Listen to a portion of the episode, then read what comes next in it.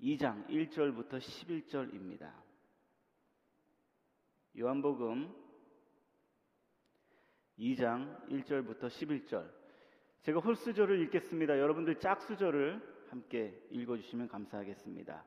사흘째 되던 날 갈릴리 가나에 혼례가 있어 예수의 어머니도 거기 계시고 예수와 그 제자들도 혼례의 청함을 받았더니 포도주가 떨어진지라 예수의 어머니가 예수에게 이르되 저들에게 포도주가 없다 하니 예수께서 이르시되 여자여 나와 무슨 상관이 있나이까 내 때가 아직 이르지 아니하였나이다. 그의 어머니가 하인들에게 이르되 너희에게 무슨 말씀을 하시든지 그대로 하라 하니라. 거기에 유대인의 정결 예식을 따라 두 소탱드는 돌 항아리 6이 놓인지라. 예수께서 그들에게 이르시되 항아리에 물을 채우라 하신즉 아귀까지 채우니 이제 떠서 연회장에게 갖다 주라 하심에 갖다 주었더니 연회장은 물로 된 포도주를 맛보고도 어디서 났는지 알지 못하되 물떠온 하인들은 알더라. 연회장이 신랑을 불러 말하되 사람마다 먼저 좋은 포도주를 내고 취한 후에 낮은 것을 내거늘 그대는 지금까지 좋은 포도주를 두었다 하니라. 우리 11절 같이 읽겠습니다. 예수께서 이 첫 표적을 갈릴리 가나에서 행하여 그의 영광을 나타내심에 제자들이 그를 믿으니라. 아멘. 지난주 Ash Wednesday 제의 수요일을 시작으로 우리는 지금 사순절 기간을 보내고 있습니다. 사순절 영어로 Lent인데요. 우리말로 번역하면 40일이라는 의미입니다. 부활절을 기점으로 해서 주일을 뺀 나머지 40일 그 기간 동안에 우리를 위하여서 십자가에 못 박히신 예수 그리스도 주님의 고난을 묵상하고 그리고 부활의 기대함을 품고 이 사순절 기간을 보내라. 아주 정말 우리 기독교 역사 그리고 기독교의 너무나도 중요하고 소중한 절기입니다. 40일이라는 기간 동안에 성경에서요 40일이라는 이 숫자는 굉장히 중요한 의미와 상징을 가지고 있습니다. 40일 밤낮으로 노아의 홍수가 시작이 됩니다. 40년 광야 생활. 모세가 십계명을 받기 전 40일간 시내산에 머물러 있었습니다. 예수님께서 40일 동안 시험을 받으셨고요. 예수님께서 부활하시고 승천하시기까지 이 땅에서 40일 더 머무르셨습니다. 이와 같이 40이라는 숫자는 고난과 새롭게 함의 상징입니다. 40일, 사순절 이 기간은 그렇기 때문에 우리가 더욱더 예수 그리스도의 고난을 생각하며 우리의 신앙을 되돌아보는 성찰의 기간이 되어야 할 줄 믿습니다. 오늘은 사순절 두 번째 주일입니다. 예수 그리스도를 더욱더 깊이 묵상하시는 또 말씀을 통하여서 우리에게 예수 그리스도께서 허락해 주시는 은혜 가운데에 나 자신의 신앙을 점검하시는 우리 모두가 되기를 주님의 이름으로 축복을 드립니다. 오늘 첫 번째 말씀은요. 오늘 이 말씀은 예수님께서 공생애를 시작하시면서 처음으로 행하셨던 이적입니다. 여러분들 다 알고 계시죠? 많이 들어보셨고 찬양에도 있습니다. 요한은 예수님께서 행하셨던 많은 기적 중에서 7개를 선별했습니다. 마태, 마가, 누가, 요한 이 네 복음서에 예수님의 기적이 대략 35개 정도 나옵니다. 스크린에 보시면 마태, 마가, 누가 이 사람들은 예수님의 이적, 기적을 그대로 이적, 기적이다 이렇게 말해주고 있습니다. 미라클, 원더, 헬라어로 테라스. 그런데 이 사도 요한은요, 예수님의 이 이적, 기적을 다른 복음서의 저자들처럼 이적, 기적, 미라클이라 말하지 않고 세메이온이라는 단어를 사용하여서 그것도 7개를 뽑아서 자신의 복음서에 기록하고 있다는 것입니다. 보통 기적이나 이적 하면은 인간의 힘으로는 도저히 어떻게 할 수 없는 것을 초자연적인 현상으로 행했다. 이게 바로 미라클 아니겠습니까?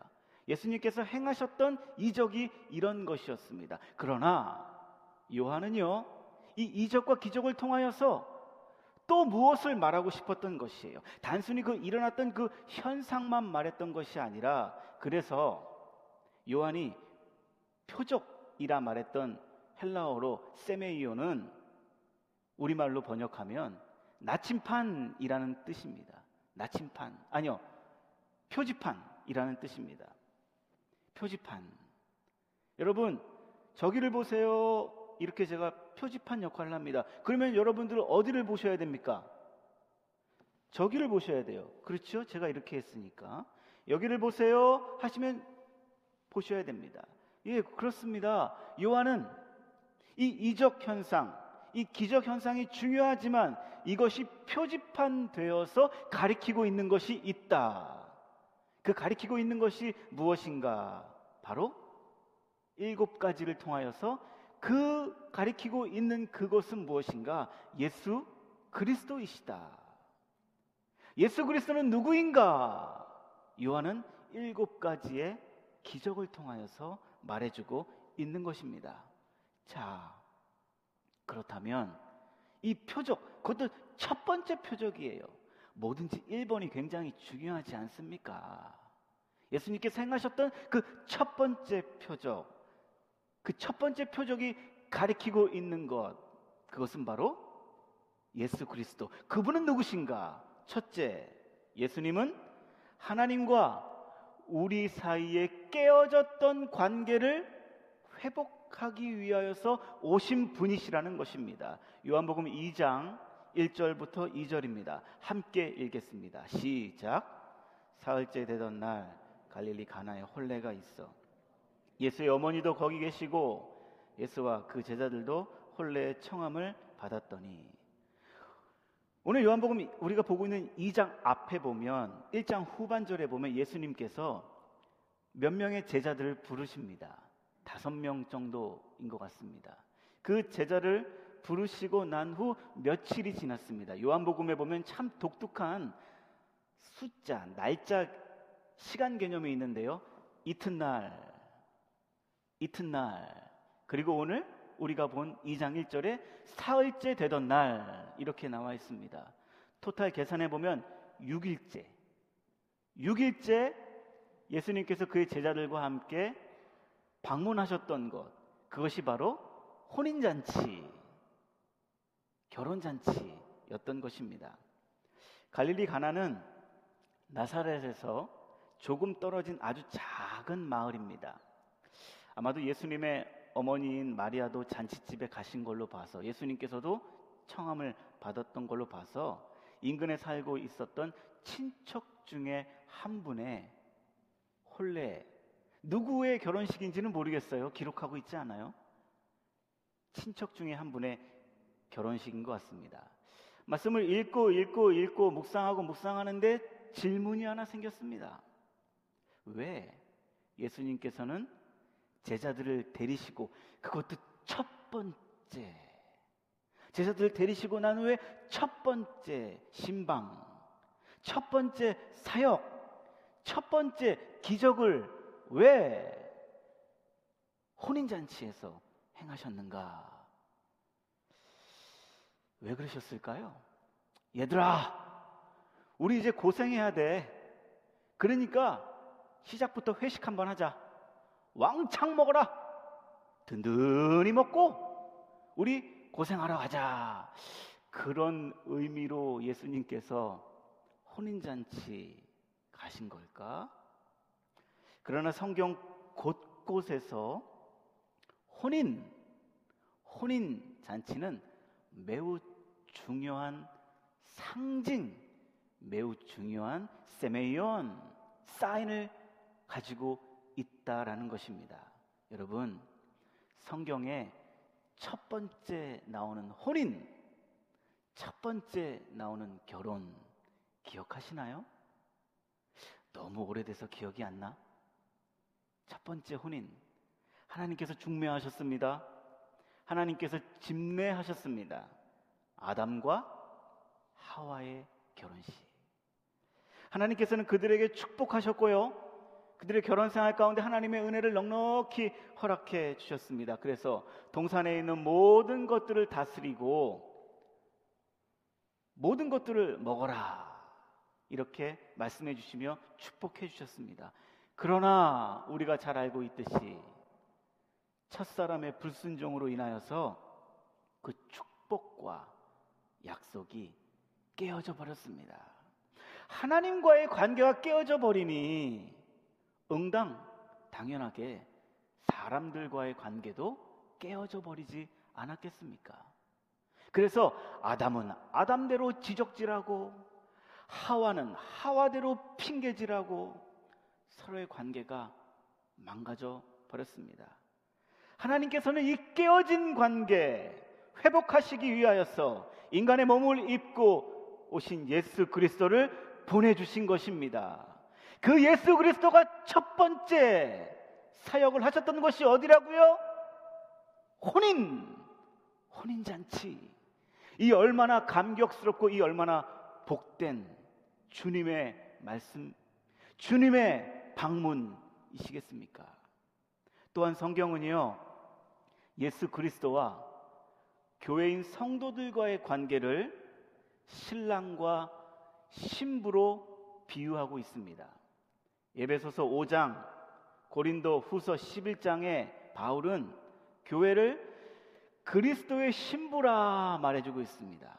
교회, 펠로십 교회는 그리스도의 신부입니다.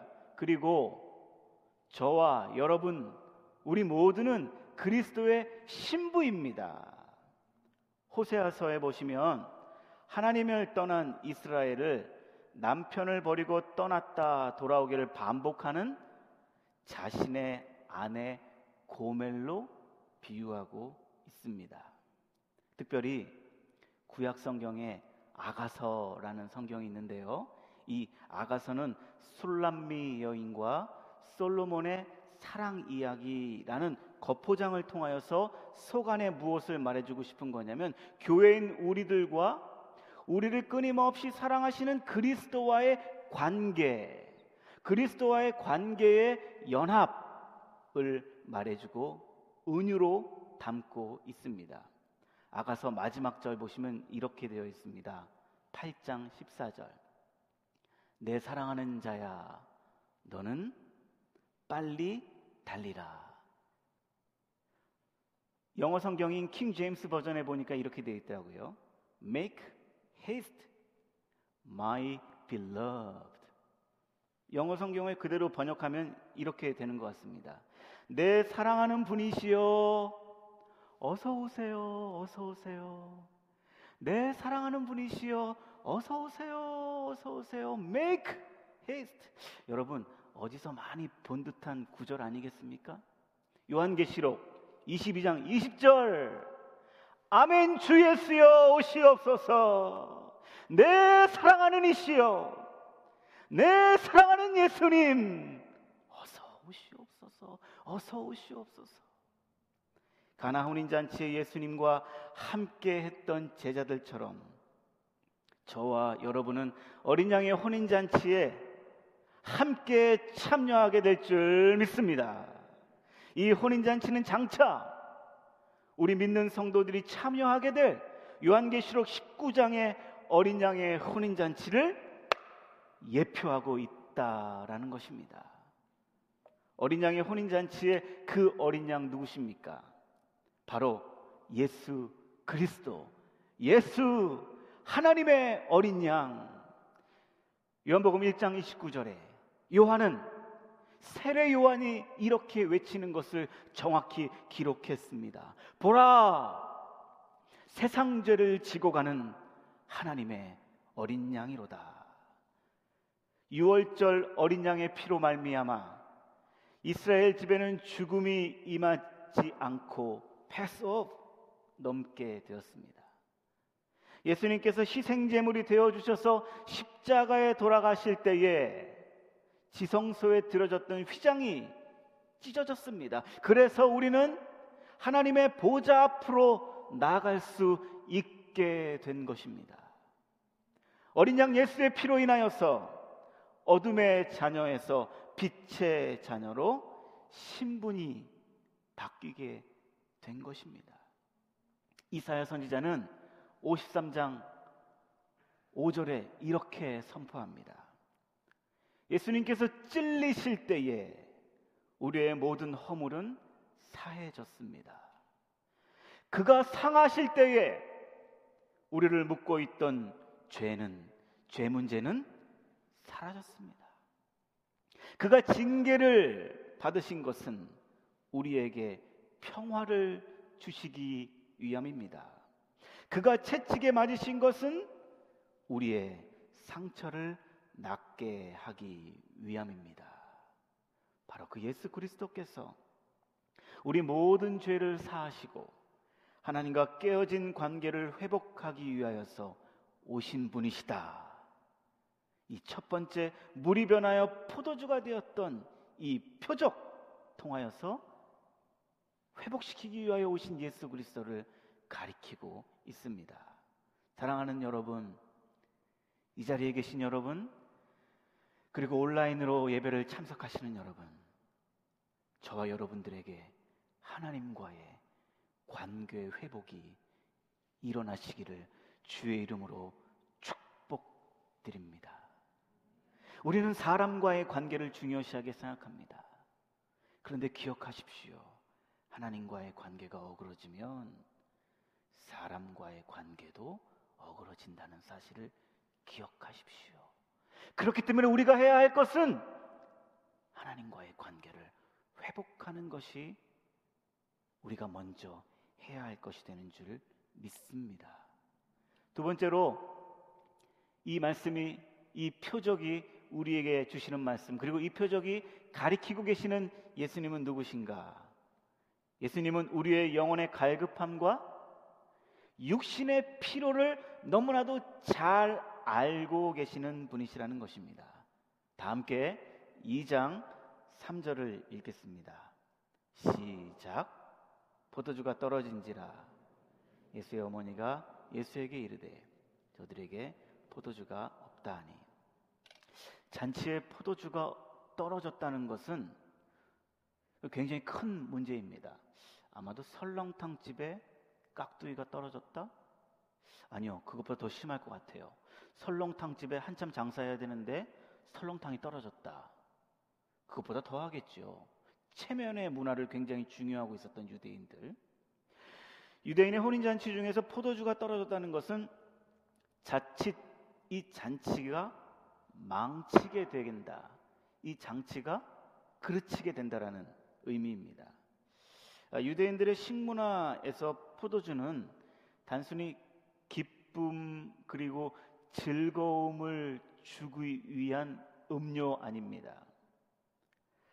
물이 굉장히 귀한 특성상 포도주는 때때로 물과 같은 역할을 했고, 이 포도주가 없으면 안 될 만큼 너무나도 소중하고 중요한 그들에게는 음료입니다. 하지만 더 심각한 것은 무엇인가 하면, 본문을 가만히 들여다보니까 포도주가 떨어졌는데 아무도 이 사실을 모르고 있다는 것이에요. 포도주가 떨어졌어요. 근데 막 즐겁게 잔치를 하는 것이에요. 포도주가 떨어져 버렸어요. 그런데 아무도 그 문제에 대해서 심각성을 모르고 있는 것이에요. 굉장히 제게는 놀라움으로 다가왔습니다. 포도주가 떨어진지라, 좀 전에 우리가 읽었잖아요. 요한복음 2장 3절. 앞절에 다시 한번 보여주시겠습니까? 요한복음 2장 3절.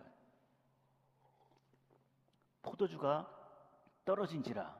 뒷절에 보세요. 포도주가 없다. 이 말은 단순히 그 잔치, 혼례 잔치 거기에 포도주가 없다, 떨어졌다의 의미도 되지만 더 깊은 영적인 메시지가 숨어 있다라는 것입니다. 다시 말해서 우리 심령의 상태를 돌아봐야 한다. 우리 심령의 상태를 되돌아봐야 한다라는 것입니다. 포도주가 떨어졌다라는 의미. 이 가나온인 잔치 바로 다음에 요한은요, 의도를 가지고 이 요한복음을 기록하는데, 가나온인 잔치 이야기 다음에 어떤 이야기가 나오냐면 성전 청결 사건이 나옵니다. 그러니까 요한은 의도하고 있는 것이에요. 마태, 마가, 누가는 그렇게 기록하지 않았습니다. 그런데 요한은 가나 혼인잔치 이야기와 그 뒤에 바로 성전 청결의 사건을 탁 붙여놨습니다. 무엇을 말하는 것입니까? 마치 잔치집에 포도주가 떨어졌다는 사실은 바닥 드러난 빈 항아리와 같은 이스라엘의 영적 고갈, 이스라엘의 영적 결핍, 그것을 보여주고 있는 것입니다. 그리고 난 후에 성전 청결을 하시면서 예수님께서 무엇을 하셨습니까? 요한은 무엇을 보여주고 싶었습니까? 온전한 제사는 다 사라져버리고 성전 안에서 돈의 혈안이 되어서 거기에 빠져있는 영적인 기능은 완전히 상실되어져 버린, 완전히 영적 기능이 멈춰져 버린 그런 상태, 영적으로 고갈되어져 있는 그 상태. 그럼에도 불구하고 본인들은 모르는 거예요. 지금 영적으로 고갈되어졌고 영적으로 다 그냥 이 바닥 긁는 소리를 하고 있는데, 벅벅벅벅 바닥 긁는 소리를 하고 있는데, 한 방울도 없는데 좋은 거야, 기쁜 거예요. 돈 벌리니까 좋은 거예요. 자신의 영적 상태, 성전의 기능은 다 망가져 버렸는데. 그래서 예수님께서는 이 모습을 보고 너무너무나도 분노하셨고 너무나도 안타까워 하셨던 것입니다. 포도주가 떨어진지라. 포도주가 없다.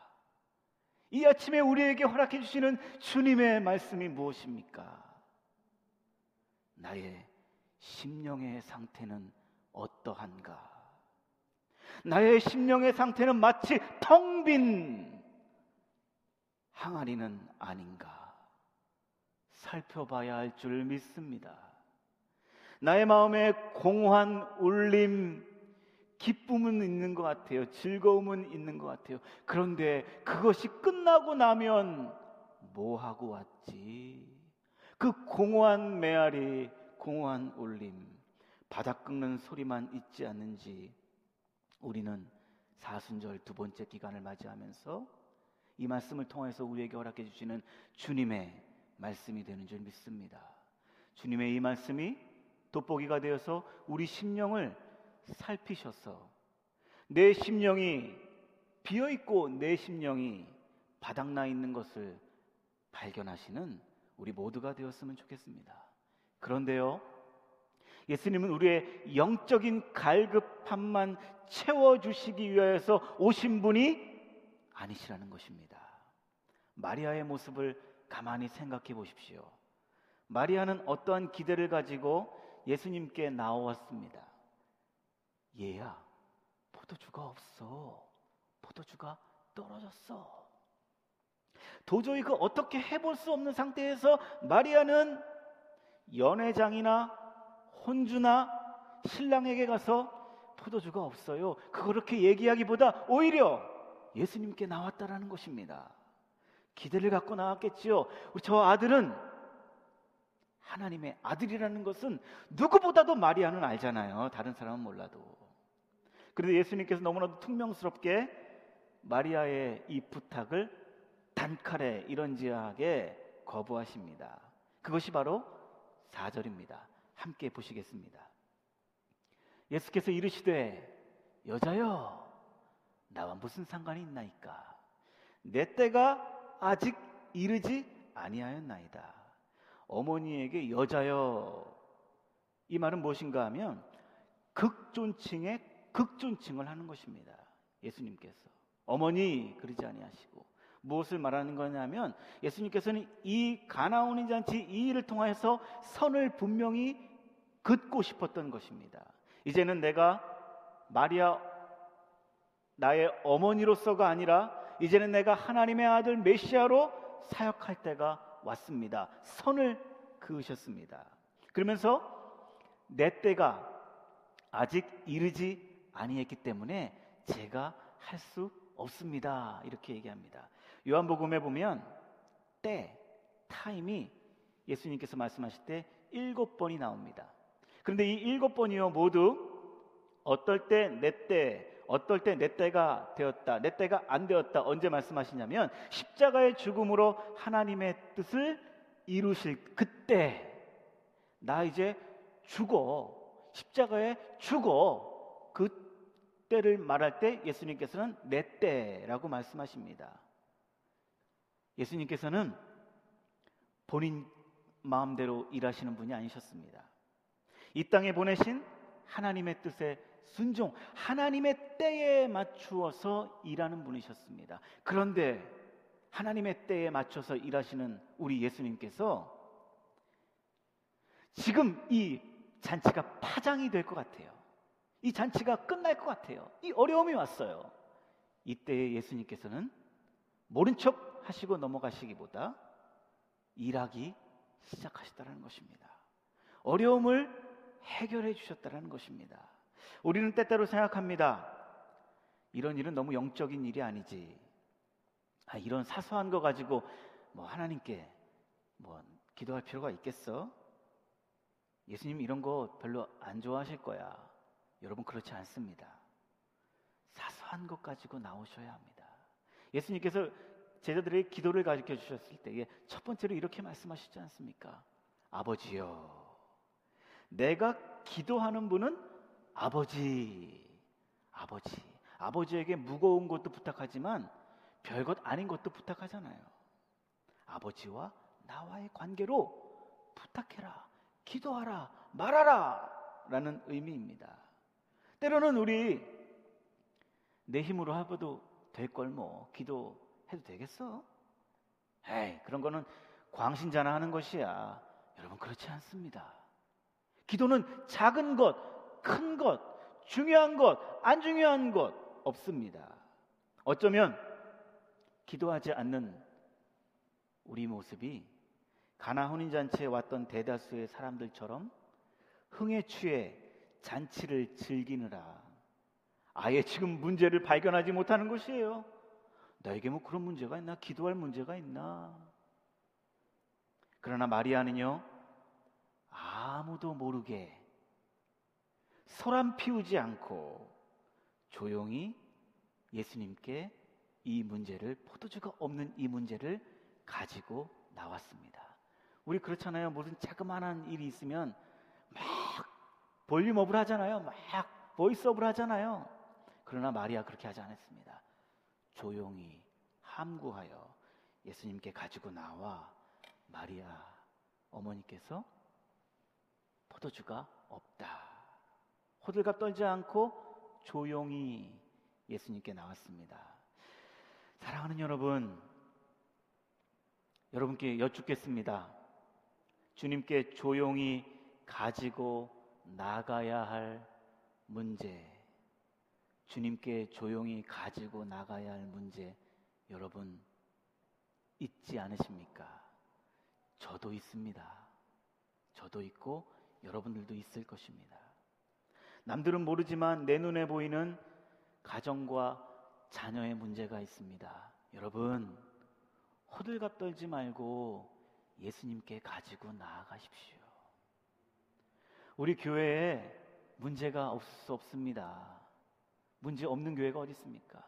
호들갑 떨지 말고 예수님께 가지고 나아가십시오. 내 개인의 문제가 있지 않습니까?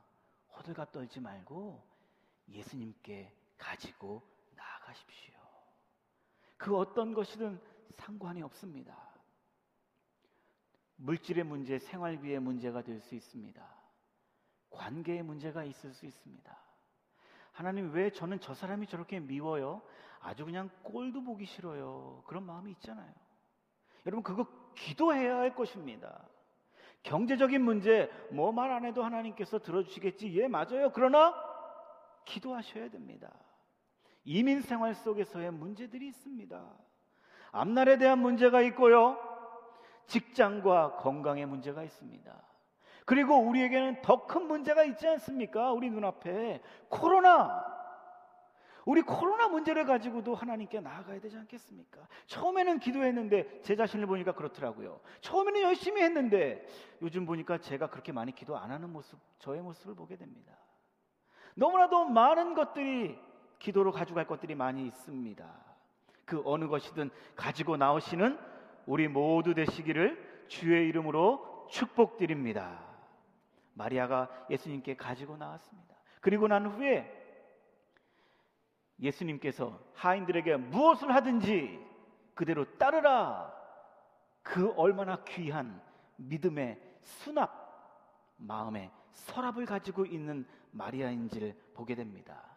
예수님께 가지고 나왔다라는 것은 믿음의 표현입니다. 왜냐하면 그 문제를 해결할 수 있는 분은 오직 예수 그리스도밖에 없기 때문에 마리아는 가지고 나온 것입니다. 바라기는 우리의 개인의 삶과 우리의 가정과 일터와 학교와 그리고 우리 교회의 주인이 되시는 우리 주님께 우리의 문제들을 가지고 나와 해결받으시고 응답받으시는 우리 모두 되시기를 소원합니다. 아들을 아끼지 않으시는 하나님께서 어찌 그 아들과 함께 모든 것 허락해 주시지 않으시겠습니까? 마지막으로 세 번째, 이 표적을 통하여서 표적이 말해주고 싶어하는 예수님은 누구십니까? 우리의 삶을 새롭게 변화시키시어 변화시키시는 분이시다라는 것입니다. 6절과 7절 말씀입니다. 6절과 7절 같이 읽겠습니다. 시작. 거기에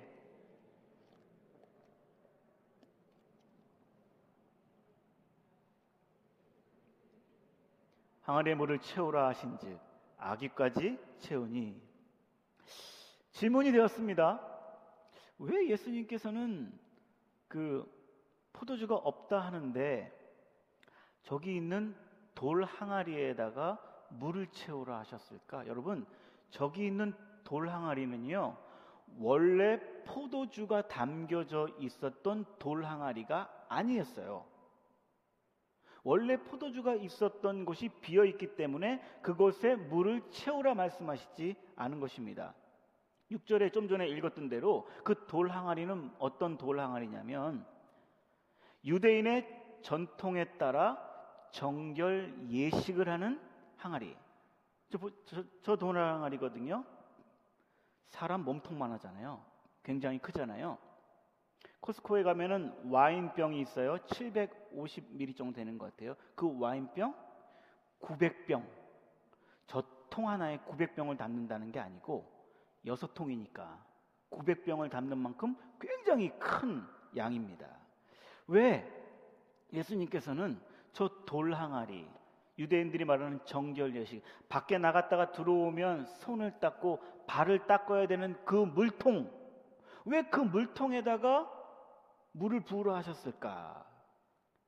예수님께서 율법과 장로의 유전을 상징하는 그 항아리에 물을 담으라 하셔서 그 물이 포도주가 되었다는 것.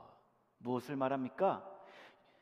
율법과 장로의 유전으로는 죄 씻음을 받을 수 없다라는 것을 말해주는 것입니다.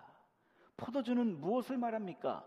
바울은 포도주에 대하여서 고린도전서 11장 25절에 이렇게 말씀해주고 있습니다. 식후에 또한 그와 같이 잔을 가지시고 이르시되 이 잔은 내 피로 세운 새 언약이니 이것을 행하여 마실 때마다 나를 기념하라. 이 포도주는 내 피다. 내 피다. 포도주는 우리의 죄를 사하여 주시기 위하여서 흘리신 그리스도의 피, 언약의 피, 그 피로 말미암아 구원받은 우리들, 율법의 행위, 율법의 정결 의식으로 구원받는 것이 아니라, 율법을 폐하러 오신 분이 아니라 율법을 완성하러 오신 분이 바로 나다. 이 표적이 우리에게 허락해주는 세 번째 메시지입니다. 비어있는 정결 항아리는 우리의 죄를 회복할 수 없습니다. 우리의 죄를 사해줄 수 없습니다. 씻을 수 없습니다. 오직 예수의 보혈로만 씻음받을 수 있습니다. 율법을 완성하러 오신 예수 그리스도. 그리고 11절의 말씀에 보면 이렇게 되어 있습니다. 예수께서 이 첫 표적을 갈릴리 가나에서 행하여 그의 영광을 나타내심에 제자들이 그를 믿으니라. 안드레 한 명의 제자, 아마도 사도 요한이었던 것 같습니다. 베드로, 빌립, 나다나엘, 다섯 명의 제자들. 이 중에 특별히 나다나엘은 이곳 가나 출신의 사람이었습니다. 빌립을 통하여서 전도를 받게 됐고 예수님 소개를 받게 됩니다. 그런데 나다나엘이 빌립의 말에 이렇게 말을 합니다. 나사렛에서 뭐 선한 게 나오겠어? 내가 율법도 알고 내가 메시아에 대해서 잘 알고 있거든. 나사렛에서는 그런 게 나올 수가 없어. 메시아가 나올 수가 없어. 그때 예수님께서 나다나엘에게 이렇게 말합니다. 내가 무화과 나무 아래에 있었을 때에 내가 너를 보았다. 너는 간사한 사람이 아니구나. 너는 참 이스라엘이구나. 나다나엘은 메시아를 늘 기다리며 무화과 나무 아래서 기다리며 기도했던 사람이었습니다. 그 예수님은 나다나엘이 보기에 한 목수일 뿐이었습니다. 그러나 무화과 나무 아래에 있을 때 내가 너를 봤다라는 말씀을 듣고 나다나엘은 예수님을 따르기 시작합니다. 그리고 난 후 바로 이 가나 혼인잔치로 데리고 오신 것입니다. 내가 이제 볼 것은 더 큰 영광을 보리라. 믿지 못하여 의심하는 제자들, 죽음 앞에 두려워하지 않고 복음을 전하는 주님의 종들, 주님의 사도로서 변화시키기 위하여서 예수님께서 행하셨던 첫 번째 기적, 우레의 아들이라 불릴 만큼 성격이 굉장히 포악했던 사도 요한을 사랑의 사도로 변화시켜 주셨던 예수 그리스도. 예수 그리스도를 핍박하던 자 사울을 이방을 위한 선교의 그릇으로 삼기 위하여서 사울에서 바울로 변하게 하시는 은혜가 주님을 만난 자들에게 포도주를, 맹물에서 포도주로 변하는 사건은 그들의 삶을 변하게 하셨다는 것입니다. 가나 혼인잔치에서 물이 변하여 포도주 되게 하신 주님은 오늘 저와 여러분들의 인생을 새롭게 하시고 변화시키시는 분이심을 믿습니다. 우리가 구원받은 것만큼 큰 기적이 어디 있겠습니까? 여러분들은 모르시겠지만 제가 이 자리에서 이렇게 설교를 하고 있는 것도 이거는 어마무시하게 큰 기적입니다. 저 같은 사람이 어떻게 이 강단에서 주의 말씀을 들고 어떻게 말씀을 전할 수 있을까? 제가 봤을 때는 맹물이 포도주 된 것보다 더 기가 막힌 사건, 제가 인간 백장용이 목사 백장용이 되었다는 것, 이거보다 더 기가 막히고 이거보다 더 놀라운 기적은 없는 것 같습니다. 저와 여러분들은 새로운 피조물로서 기적 덩어리가 된 줄 믿습니다. 그렇기 때문에 우리들은 모두 주님의 표지판이 되어야 할 줄 믿습니다. 여러분, 제가 목사이잖아요. 주님의 종이잖아요. 제가 엉뚱하게 표지판이 되어서 엉뚱하게 가리키고 있다라면 저의 말씀과 저의 행동 때문에 사람들이 이렇게 생각할 것 아니겠습니까? 백 목사님 보니까 하나님의 모습이 저런 모습이겠구나. 백 목사님이 저렇게 행동하시는 거 보니까 예수님도 저렇게 행동하시겠구나. 성령님도 저러실 거야. 사랑하는 여러분, 우리는 바른 표지판이 되어야 할 줄 믿습니다. 말씀을 마무리하겠습니다. 하나님과 우리와 깨어진 관계를 회복하러 오신 예수님께 나아가십시다. 우리 심중에 예수 그리스도께서 우리의 하나님과 나와의 깨어진 관계를 회복하시기 위하여서 오셨지. 저와 여러분들의 심령의 상태는 어떠하십니까?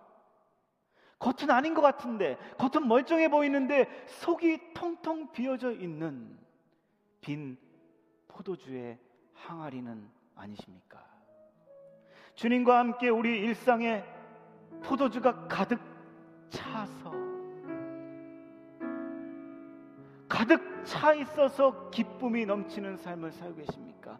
아니면 언제인지 어디서인지 떨어져 버렸습니다. 포도주가 다 떨어져 버렸습니다. 다 드레인, 다 메말라 버렸습니다. 나의 심령의 상태가. 정직히 예수님께 우리의 마음 상태를 가지고 나아가십시다. 저와 여러분들이 가지고 있는 문제가 무엇입니까? 예수님께 가지고 나가야 될 기도 제목이 무엇입니까? 모른 척하지 마십시오. 주님께서 들어주신다라고 생각하지만 마십시오. 그걸 가지고 구체적으로 주님께 가지고 나아가, 주의 발에 가지고 나아가, 주의 보좌 앞에 나아가 일일이 고하십시다. 주님, 저에게는 이러한 문제가 있습니다. 주님, 저에게는 이러한 염려가 있습니다. 이러한 걱정이 있습니다. 주님, 해결해 주십시오. 갈급합니다. 우리 집 애가 이렇습니다. 우리 집 경제 상황이 이렇습니다. 주여, 도와 주시옵소서. 주밖에 해결할 분이 없으십니다.